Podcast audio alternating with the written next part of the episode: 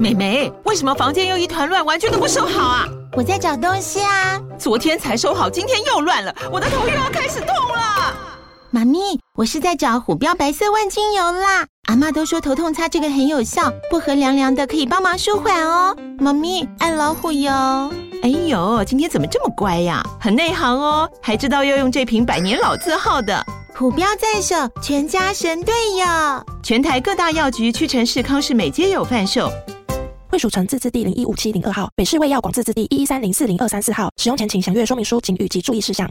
哪个岛最热？套丁岛。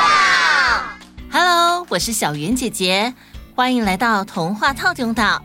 让我们一起从故事里发掘生活中的各种小知识吧。我们都在套丁岛更新哦。求知若渴。常常记不住，多听就记住。你记住了吗？各位岛民们好，大家好。今天是求知若渴单元的第一集，我有准备了问题想要问哦。哦，看来小易是有备而来，很好很好。那小易，你想要问的问题是什么呢？我想要知道。章鱼、鱿鱼、花枝、小卷，它们到底该怎么区分呢？对耶，章鱼看外形我分得出来，可是花枝、鱿鱼，它们的样子都好像，而且吃起来都白白软软 Q Q 的，我实在分不太出来。对于不常看到这些软体动物类的海鲜的小岛民们来说，确实会有一点难以区分。嗯，好，那我们就用美食来想一想，你们有吃过哪些用这种白白软软 Q Q 的海鲜做的美食呢？嗯，啊，我会去逛夜市吃烤鱿鱼、章鱼小丸子和炸花枝丸，还有热炒店会有三杯粥卷。我提供台南的美食小卷米粉，还有意式餐厅里面黑黑的墨鱼面。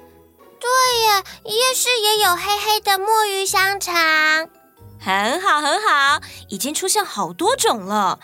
但是，嘿嘿，其实出现了重复的海鲜哦。什么？我来帮大家回忆一下，刚刚有提到烤鱿鱼、章鱼小丸子、炸花枝丸、三杯中卷、小卷米粉、墨鱼面。墨鱼香肠、鱿鱼、章鱼、花枝、中卷、小卷、墨鱼，它们的名字明明都不一样，怎么会说有重复呢？别急，我们来一步一步记住它们。先来记住它们的统称：软体动物门头足纲。Friday，喵，介绍一下软体动物吧。好的。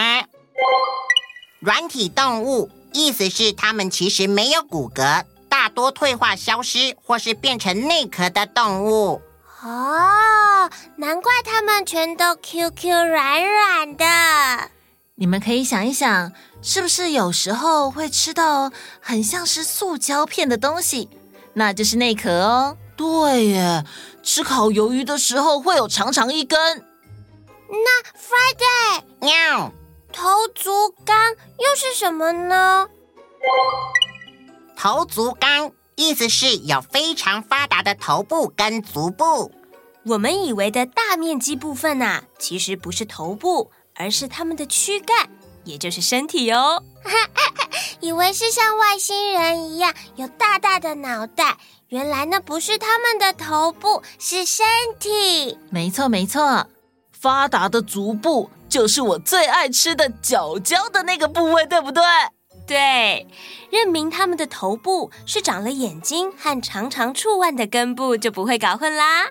原来如此。汉堡姐姐再教你们一招，可以用触腕，也就是脚脚的数目来分辨。我知道，章鱼绝对不会搞混，因为它只有八只脚。很多神话故事里的八爪怪物都会画成章鱼的样子，不一定是八爪怪啊，像是海绵宝宝里面的章鱼哥、除了光滑圆圆的头，脚上还有大大的吸盘呢。嗯，很好。说到章鱼哥啊，在我们的真实世界里，也有一个很出名的章鱼哥哦。它是一只叫做保罗的章鱼，曾经在某年的世足赛预测成功八次的胜负。我知道，那只章鱼真的非常厉害。章鱼啊，是一种很聪明的动物，所以常被科学家用来做智商测试。所以吃章鱼小丸子可以补补脑，有这么简单就好了。呃，努力记，脑子才会变好。呃，好啦好啦，去掉唯一八只脚的章鱼，剩下的都是十只脚的哦。我们继续抽丝剥茧，找出重复的吧。花枝丸白白的，墨鱼香肠黑黑的。它们一定是不一样的海鲜哦！马上掉入陷阱啦！花枝就是墨鱼，也称乌贼，这三个名称都是指一样的东西哦。花枝、墨鱼、乌贼是一样的，完全想不到耶！俗称的花枝、墨鱼就是乌贼目的软体动物，花枝丸用的是它们的身体，所以白白的。黑黑的墨鱼面和墨鱼香肠，就是使用它们用来防御敌人的墨汁哦。乌贼，乌贼，乌就是黑的意思，墨也是黑色的，这样就知道它们两个是一样的东西了。好方法哦！还有一招教你们，就是看外形。乌贼身体两侧的鳍像裙摆一样围绕整身。章鱼呢？章鱼没有鳍。正确答案。好，来复习一下前面的几个重点吧。它们的统称都是软体动物门头足纲。长了眼睛和长长触腕的部分才是它们的头部，其他则是身体。只有章鱼是八只脚，其他的都是十只脚。花枝、墨鱼、乌贼是一样的。只是名字不同而已。最后一个乌贼的鳍像裙摆一样围绕着身体，章鱼没有鳍。完美复习。好啦，我们下次再继续带大家来认识跟乌贼很像的亲戚软丝，还有小卷、套 Q、鱿鱼，到底该怎么分？那我们。下次见，拜拜。